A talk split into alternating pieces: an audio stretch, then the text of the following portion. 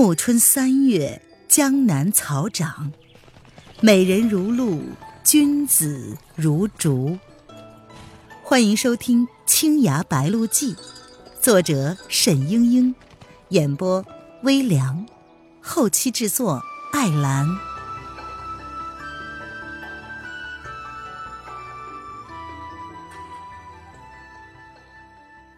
第五十九章，假经书。范定峰瞧着大使将去，盘算着如何挽回败局。忽然他冲了过去，一把挽住韦长老的胳膊，他笑着说：哈哈、啊、韦长老，你辅佐九殿下登基，功不可没呀。韦长老知道范定峰心狠抖辣，极有决断，被他控制之时惊的是瑟瑟发抖。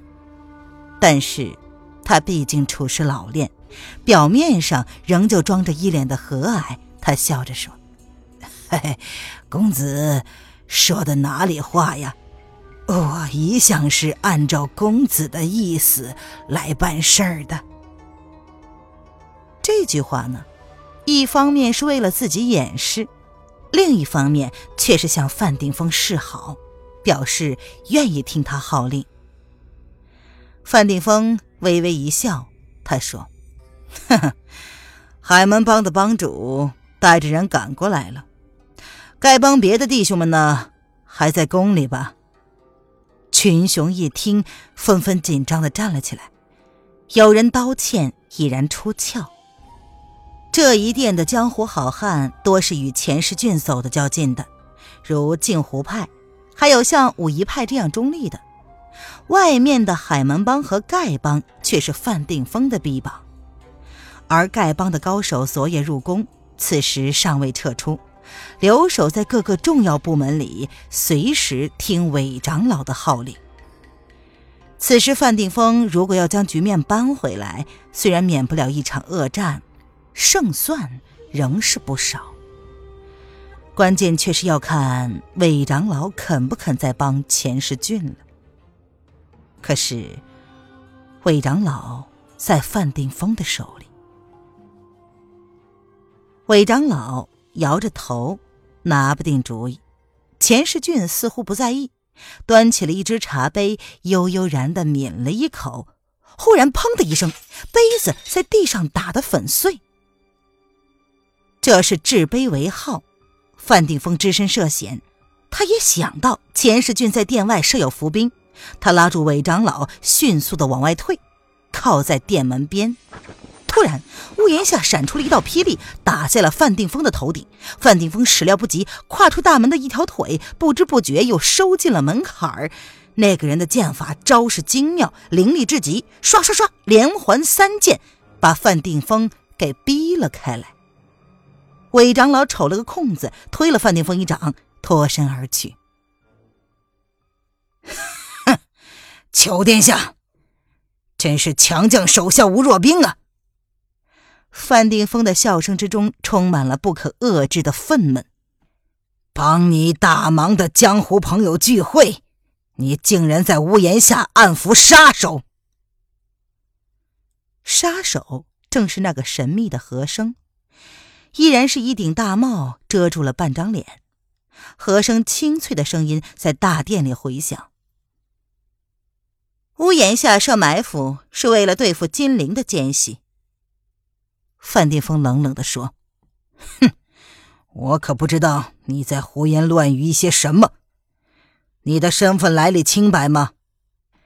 钱世俊竟圈养这种人为爪牙鹰犬。韦长老，你若能匡扶正义，我从前说过的话。哼，算了。和声笑着说。他的声音竟脆如银铃，令人极不舒服。你向手下许诺的荣华富贵、金银财宝，我都已经给了他们。你不过就是金陵皇帝私交的朋友，连个正职都没有，你的话真能够兑现吗？而九殿下已是现在的钱塘王，能够给他们的比你多。到了这个时候，你还总不至于希望他们抛弃已然到手的功名利禄，为了你那些许诺，再拼一次命吧。这番赤裸裸的剖析把范定峰噎得说不出话来。和声又道，实话告诉你，今天你看到的这一切是我和你的丐帮朋友早就商量好的。难道你从来没有想到过，昨晚若是没有酒店下在这里，丐帮哪能这么快摆平钱塘府上下官员？我们本来想让你去八卦田杀了妖妇，在江湖上大大的再出一回风头，也不枉你跑了这一趟。没想到你功夫不济，杀不了他，还得靠别人出手。范定峰精明一世，这一回居然折在了一个名不见经传的少年郎手里。他瞥了一眼韦长老，只见韦长老远远地站在钱世俊的身边，甚是安然自得。此人原是他的心腹爱将，现在却似乎全不知世上有他这个人，在边上冷眼旁观。范定峰自主持丐帮以来，呼风唤雨，叱咤江湖，何曾想过有一天会遭人背叛，孤立无援？此番兴师动众，到头来铩羽而归，一无所获。苦心经营了几年的事情，反而一夜之间成为了他人作嫁衣裳。哼，就算是全身回到了金陵，他要如何向皇帝交代呢？世上哪有这样的便宜？范定峰怒道，一双利掌狂风乱云一般的向钱世俊的身上招呼过去。钱世俊没有接招，和声柔身而上，他手中剑光一闪，接下了范定峰的一招无边落目。范家的三十六路金风掌法刚猛有力，气象森严。此时范定峰做困兽之斗，背水一战，简直就是把自己的一双肉掌变成了两柄钢刀，一时风声大作，黄沙滚滚。一众围观的武林高手只觉得凛凛的罡风劈面而来，不觉得暗自惊叹，范家的传人到底不是浪得虚名啊！幸亏不用我去给钱世俊护驾，却不知道那个面貌温雅秀美的和声如何接招。和声这还是第一次在群雄面前显山露水，这一招无边落幕被他的长剑一挡，风卷残云的一般化了去。范定峰原不知道他武技的深浅，此时一交手，察觉到他竟然是个劲敌，顿时收了狂慢之心，小心地应付着。众人观看和声的剑法，一时议论纷纷。此人的功夫竟然看不出来历。从招式上看，回转如意，变幻无方，似乎是一种颇有渊源的上乘剑术。偏偏剑意上却弥漫着一种挥之不去的戾气，阴邪无比。您现在收听的是由微凉演播的《青崖白鹿记》，更多微凉免费小说尽在微凉微信公众号“微凉有爱”。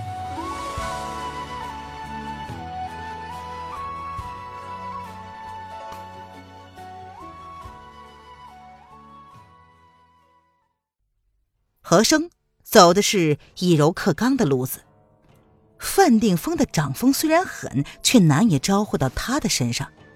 只见他攻手屈臂，诡计频出，范定峰的掌力竟然被他牵制得无处施展，一掌掌落在了空处。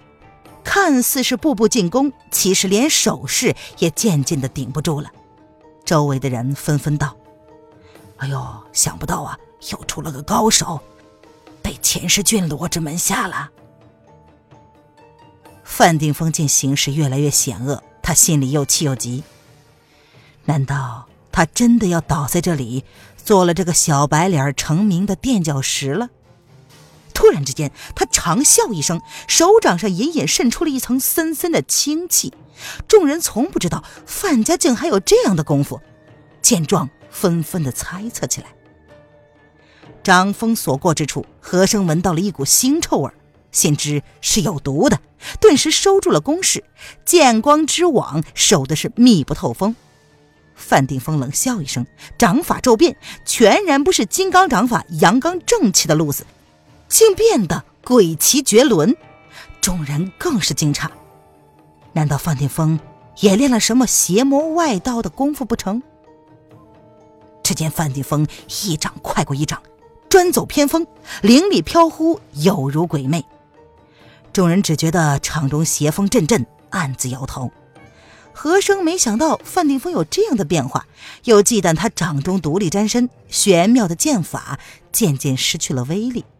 他一退再退，剑法散乱。范定峰大喜，连连地催动掌力，把何风逼到了墙边，忽然一掌劈下。何生的身子一扭，低头躲过去，大帽子被掌风扫到了房梁之上。忽然大家呀了一声，那个帽子下面露出的竟是一头如云的长发。谁也没有想到，钱世俊这个武技高强、心机良深的谋士，竟然是一个年轻的女子。何生一时窘迫，不妨被范定峰一掌砍到了肩上。他重伤之下，袖子中忽然甩出了一枚暗器。这一手仍是不俗，方位力道直击范定峰的要害。范定峰跳开一步，朝着那暗器挥起一掌，暗器打了个转，又呼啸着朝何生飞了去。师姐，你先休息一下。谁也没有注意到沈轩是如何忽然出现在两个人之间的。只是那暗器先有何生以十成指力弹出，又被范定峰以十成的掌力击回，俱是取人性命的功力，照理连城墙都打得穿，这时候却被沈轩轻轻地夹在两指之间。这是一枚白色的棋子，闪烁着青光。原来帽子落去的那一刻，沈轩终于悟了过来，这乔装改变的何生正是他的师姐岳秀宁。岳秀宁却是叫道：“师弟小心！”他看见沈轩手中的棋子已然变成了莹莹的青色，范定峰的脸上掠过了一丝得意的笑容。沈轩瞧着范定峰道：“不就是丐帮的五步金环蛇毒吗？有什么了不起的？”他从袖子中抖出了一枚药丸，抛给了背后的岳秀宁：“师姐，你服下这解药，他掌中的毒力就可以化解了。”范定峰变了脸色，他那一掌已给岳秀宁的棋子上敷上了丐帮的独门剧毒。沈轩非但不惧，竟然还有独门解药。沈轩说：“哼，你不是想要夜来夫人的宝印吗？还在我的手里，怎么不找我要了？”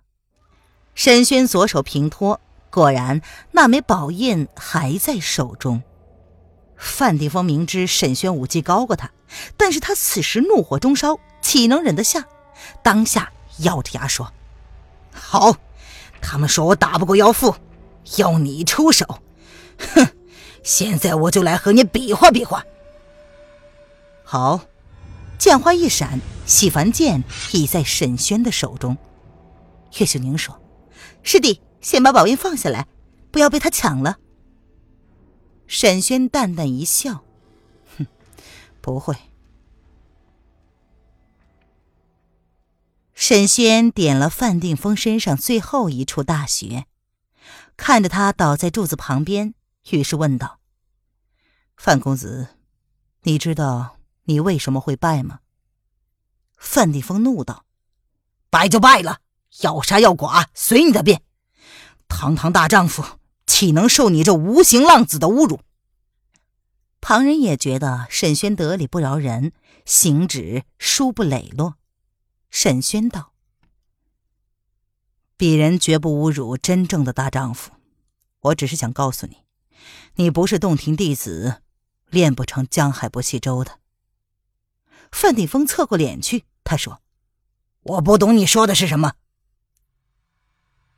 江海不系舟作为当年烟霞主人沈醉遗留下来的绝世秘籍，曾经引起了多少的武林风波。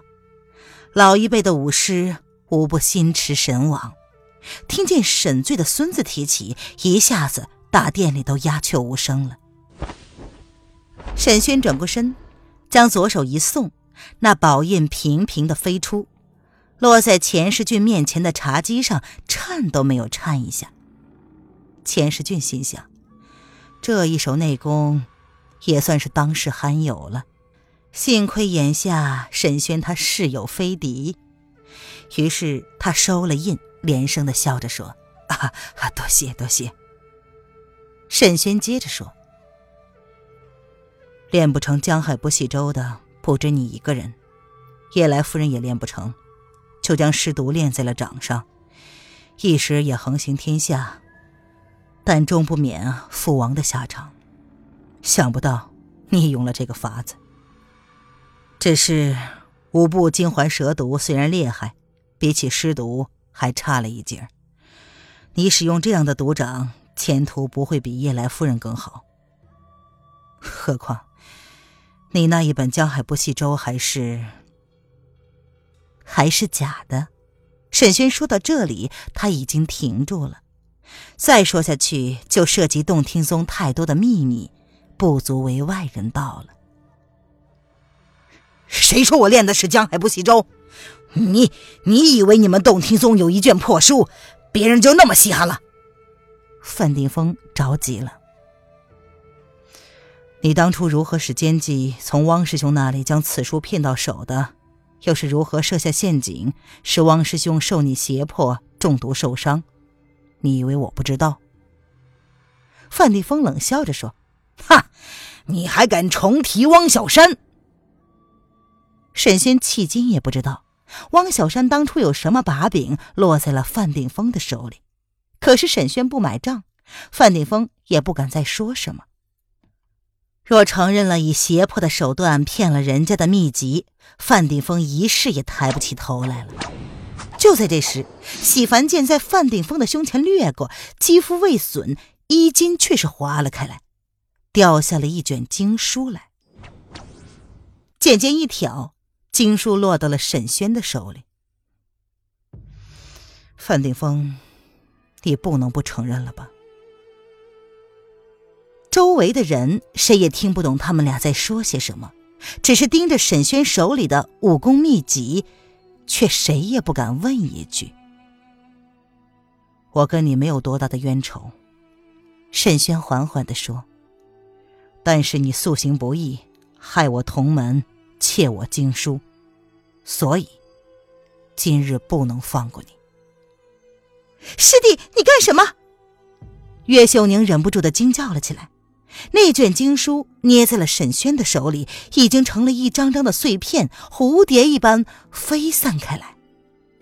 沈轩自然知道这是伪书，而且是害多少人屈死的伪书，他心里郁闷，顺手就捏碎了。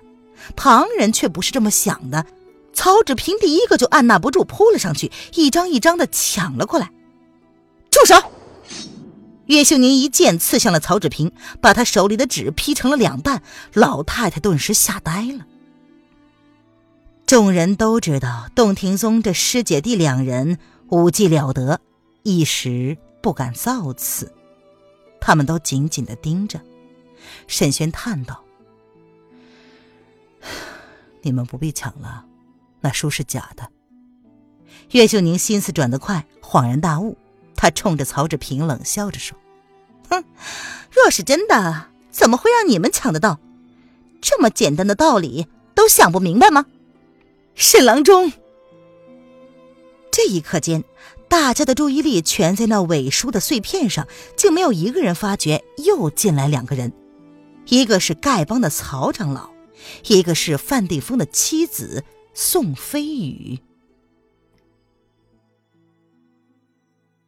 亲爱的听众朋友，本集播讲完毕，感谢您的收听。